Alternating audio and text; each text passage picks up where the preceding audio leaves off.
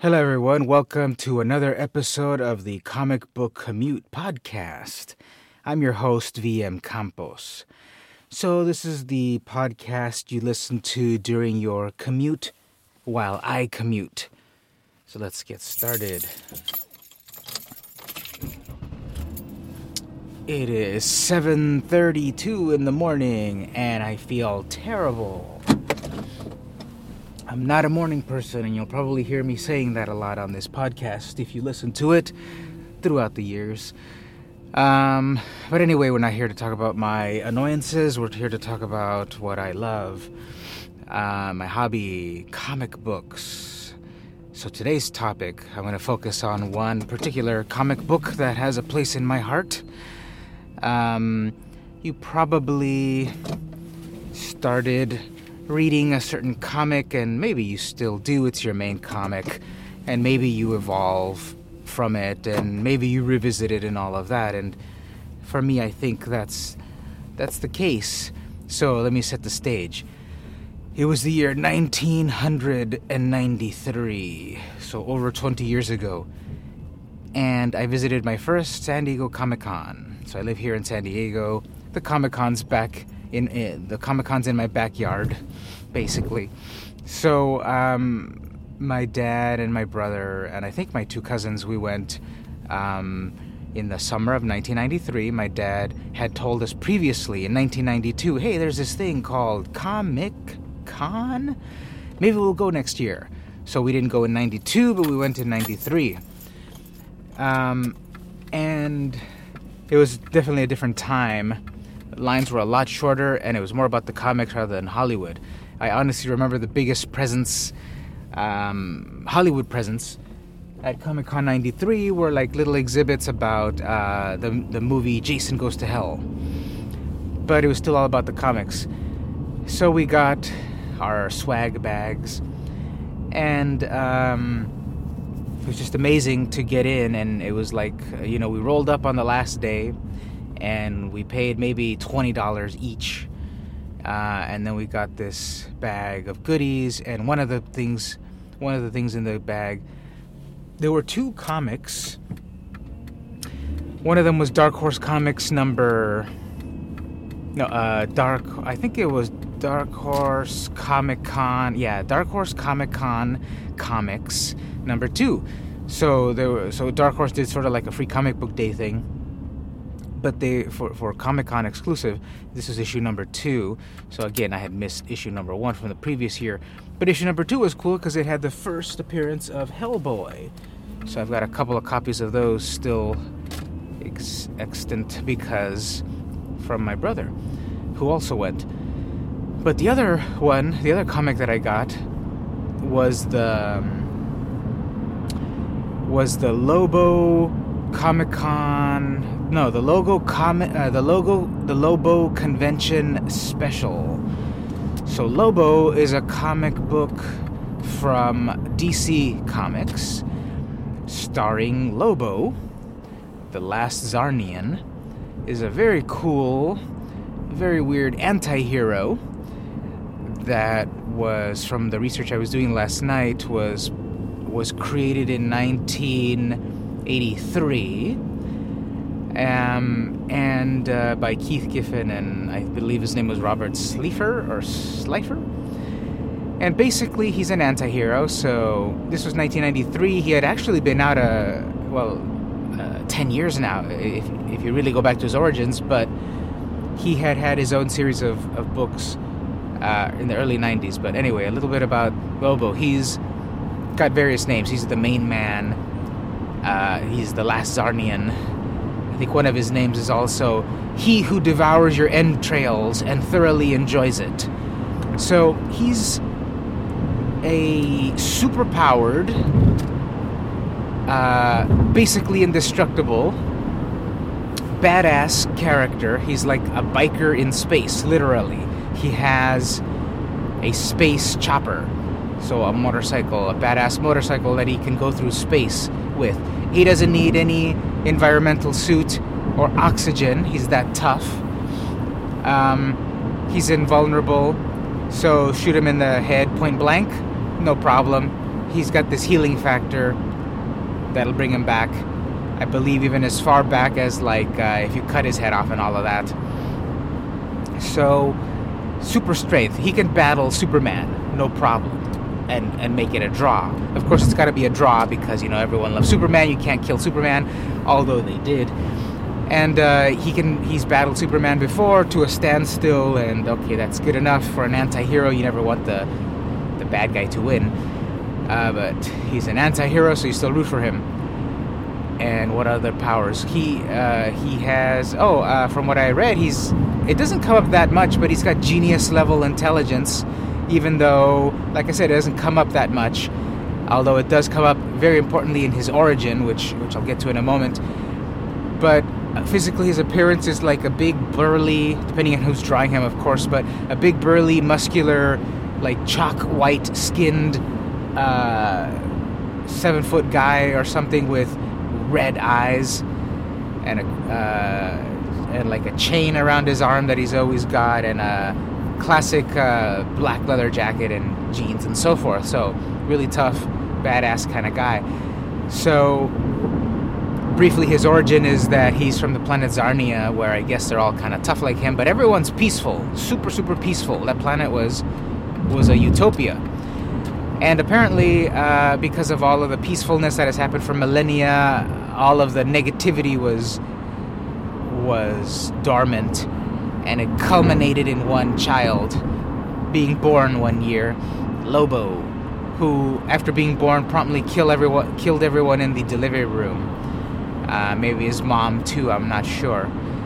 Um, and then he grew up. He was a bad kid, of course, and eventually used that genius level intelligence to create a super virus that killed everyone on the planet of Czarnia except for him, so that he can have the distinction of being the last Czarnian. So, Lobo, the comic, the character, um, oscillates between farce, over the top, funny, and pretty dark because again, his origin is he killed his whole planet just so that he could be the last Czarnian.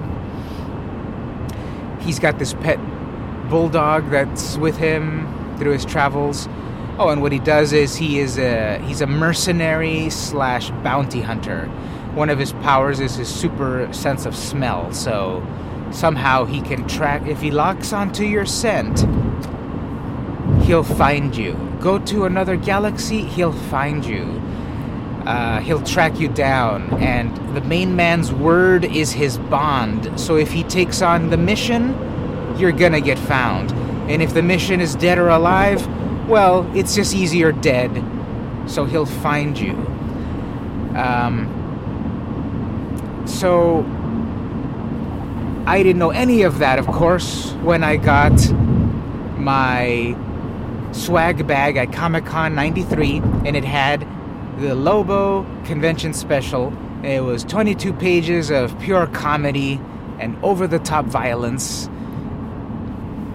Most of Lobo's books have suggested for mature readers emblazoned on them. Because, yeah, it can be pretty violent, but it's a cartoony, over the top violence most of the time that is harmless. And it's got comedy and um, it's pretty fun. So this one had Lobo traveling. I don't remember the specifics. I should have looked it up before I got on the road. But it had Lobo visiting San Diego to attend the San Diego Comic Con 1993. So that was cool because it was like, here I am at the San Diego Convention Center. And look at that, the San Diego Convention Center is on page six. And it's so lovingly drawn. Uh, art by Kev O'Neill, and uh, I don't remember the the writer, but probably Alan Grant. Um, so, on a side note, it's super foggy right now. It looks really cool, but it's kind of dangerous. So, um, foggy San Diego is really nice to look at. Doesn't happen that often. So anyway, um, I got the book. I probably read a little bit of it when I got it at that moment, and then I was there all day at Comic Con, and then I went home and I started to pore over everything that they gave me, and then I started to read that, and it was like so funny. Look at this. He punched a hole through his face, or oh, that fanboy, he stuffed him in a toilet. And um, the I don't remember the plot or the goal of him being at the convention. I think he was looking for a certain book. Um, he was bounty hunting a certain book, and then he was just seeing the wonder that was Comic Con. And it's like I said in the beginning of it was 20 years ago, more 30 years ago, 40 years ago, it was about the comics. And so the Lobo is seeing, you know, the stereotypical nerdy, geeky uh, comic goer, and and um, at that time, of course, it was very, very lowly attended by by women. So I don't even think there were really any women in the comic, but it was so hilarious, and I'm like, wow, I, is there more of this? Where can I see more of this?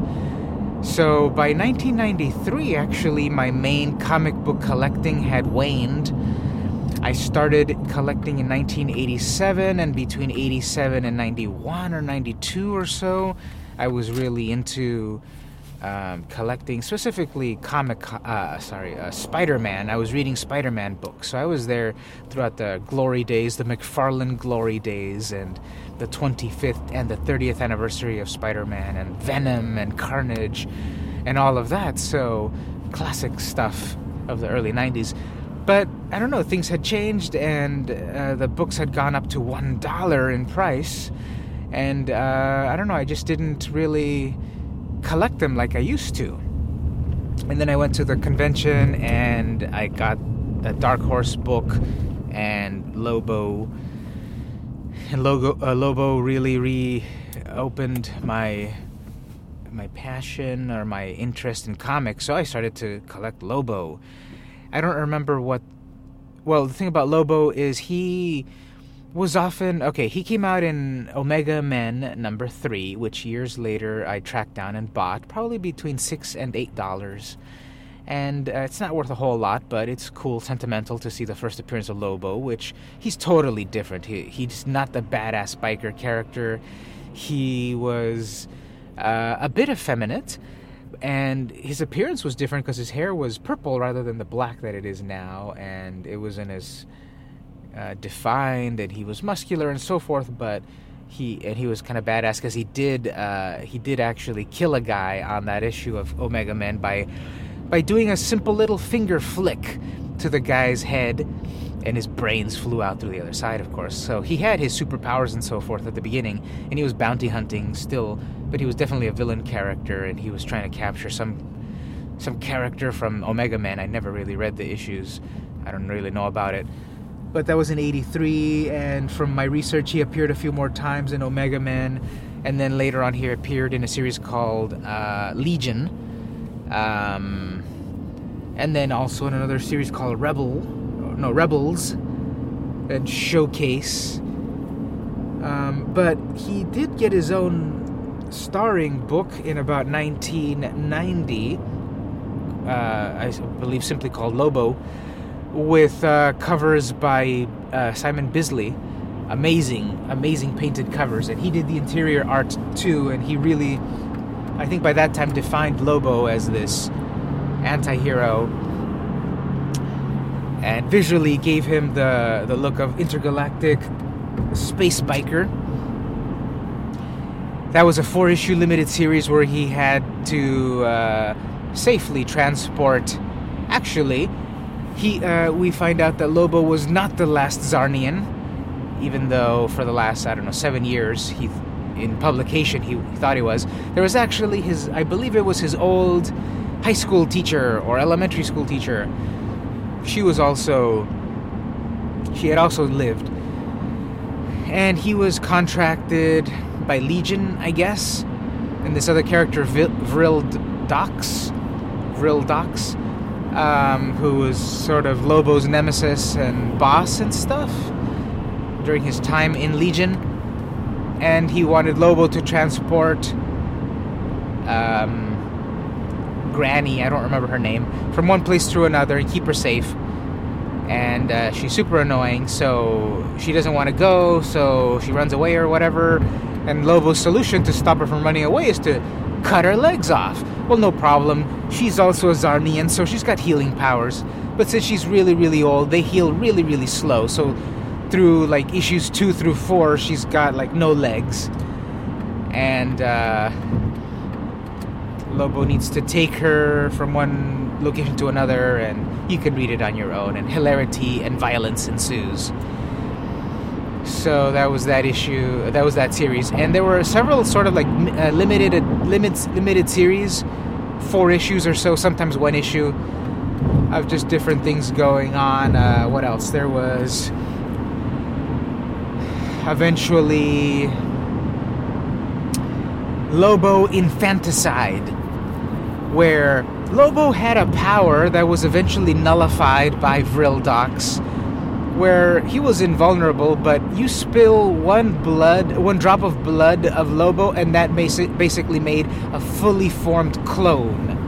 So, you know, you shoot Lobo, he bleeds, and that becomes another Lobo. And now you've got two Lobos to two Lobos to contend with. And that one Lobo, if Superman can barely handle one Lobo, spill some of his blood and you've got two or three to handle. So Lobo infanticide had to do with, um, well, Lobo loves the ladies, and throughout the years, he's uh, hooked up with with various throughout the years, throughout the galaxies, and someone is recruiting all the bastard children that have that have strewn the galaxy in Lobo's wake. So someone is collecting them and forming basically an army of, of Lobos, of Lobo Juniors, male, female, etc. And they all have his powers to some degree invulnerability, genius level intelligence, super strength, and so forth. So the issue is basically Lobo's children coming to kill him because, you know, he's a bad dad, a negligent father, and uh, that one was cool and funny and over the top. There was another one shot. This was the Lobo paramilitary Xmas special. And basically, the Easter Bunny contracts, well, the Easter Bunny and other fictional holiday uh, characters contract Lobo to take out Santa Claus. And um, he takes on the mission, and he's there trying to get Santa Claus, and finds out that actually Santa Claus is a badass that can handle a knife pretty well. So Lobo fights Santa Claus, and the contest is pretty close, kind of. And uh, that's just a one shot. That one was pretty fun. So a variety of artists have worked on on on Lobo. Uh, Keith uh, Keith Giffen created him, and he did uh, Infanticide, uh, for example. And by that time, Giffen was really into his uh, Byzantine art phase. Um, just like over the top, really cool detail to his artwork. Just on one sense really interesting to look at and on another really hard to look at uh, if you ever read his comic trencher which there was only four and it was uh, and it was unfinished series it's giffen's work at, at at that time was very detailed and very just crazy and he did infanticide and uh, biz did uh, like the paramilitary special, I believe, and uh, the the original Lobo series. And then uh, later there was also uh, Lobo, An American Gladiator. And that was, if you remember, there was a show called American Gladiators, where it was like an early sort of how would you describe it? It was a it was a it was a challenge. It was like it was like a grown up double dare, uh, but it was like one on one challenges where where a regular Joe and a regular Jane would battle the American Gladiators, who were these like super fit, tough um, people to be like the American Gladiator, the toughest of the tough. So this was Lobo, un American Gladiators. Where Lobo, for some reason, gets into a uh, contest, which because they can they can do it in comics, it's pretty violent, and he's there's a prize or something, and he's in it for some reason, and mayhem ensues. That one was actually drawn by Mike Mignola, who created Hellboy, and uh, that one was cool. So there were a lot of one shots here and there. There was Lobo Cop, where Lobo is cybernetically resurrected to be a cyborg. Uh, that one was, I believe, Martin Emond. Uh, I haven't seen that much of him throughout the years, but his artwork is is very unique, very enjoyable. Um, eventually, Lobo got his own series. I guess in around 1993 or so he demand for the character's exploits culminated in his own series, which went on to about, I think, uh, 70 issues or so. So from around 93, and it's still too early to do math, but there's about 12 issues per year. 70 divided by 12, let's see, 70 divided by 10 is 7. Okay, let's say 70, let's say 7 years or so. So, so Lobo was on between, um, so the his own Lobo series was from 93 to 98 to 99 2000 or so perhaps. And um, uh, the first issue also capitalized on the marketing trend of the 90s to have gimmick covers which were some sort of enhancement in the cover perhaps variations on the cover to sell more than one and it worked. There was a lot of sales in the 90s, but uh, it created a speculator's market, which actually caused thing caused the market to crash. And if you didn't know, at that time, Marvel Comics at the end of the 90s actually filed for bankruptcy. Hard to believe now with with their amazing run of movies and well, especially the movies and merchandise. But uh, there were gimmick covers galore, and Lobo number one did not disappoint. It actually had a silver foil cover and what was funny was it had Lobo. It had a very low angle shot of Lobo, so from you know Worm's eye level up to Lobo's crotch, and he was pointing in and he's saying, "I got your fraggin' enhancement right here," and he's pointing to his zipper, uh, his crotch. So his zipper was silver foil. That reminds me about Lobo's colorful vernacular. He often used the terms like frag, uh, because uh, to kind of get away from the censors and so forth. He used other things like Fiedelsgiz and uh, what else? Those are the two that really stand out. But Lobo number one had that enhancement, and it was basically the ongoing adventures of a bounty hunter and those around him. There became these two regular characters. I think his name was Al, and it was Al's Diner.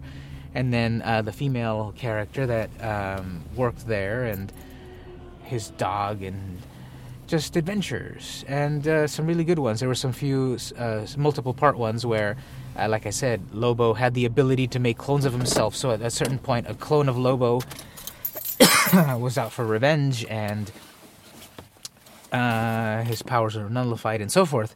So that went on for about 70 issues. I stuck around for about 22 issues or so. And, and again, I kind of fell off comics. So that was around 96 or something. And the reason for that was because then I went off to college. I went off to UCSD. I lived in the dorms, and I kind of put comics away for a while. So then, um, for a few years, I kind of maybe once in a while got something, got an issue or two, but didn't really collect anymore. But uh, Lobo, uh, I'm kind of getting back into um, maybe picking up some old issues because honestly, and I should give it a shot, but just from what I've seen, Lobo is back. He's in the new 52 but it's not the Lobo that I remember. He looks like a little pretty boy, and the art looks good, but it's like this is not Lobo. It is. He doesn't look badass. He doesn't look tough. He looks like something out of Twilight, and I'll possibly give it a shot, but I don't know. I just feel like this is not my Lobo. But I've completed my commute. I'm at work now. Time to get started, and it's time to wrap up the podcast. So if you've ever um, read Lobo or are interested about it, uh, do so. He's a cool character. You'll probably find his issues over at your local comic shop in the dollar bins and so forth. Give it a shot. So, this is VM Campos. See you next time and drive safe.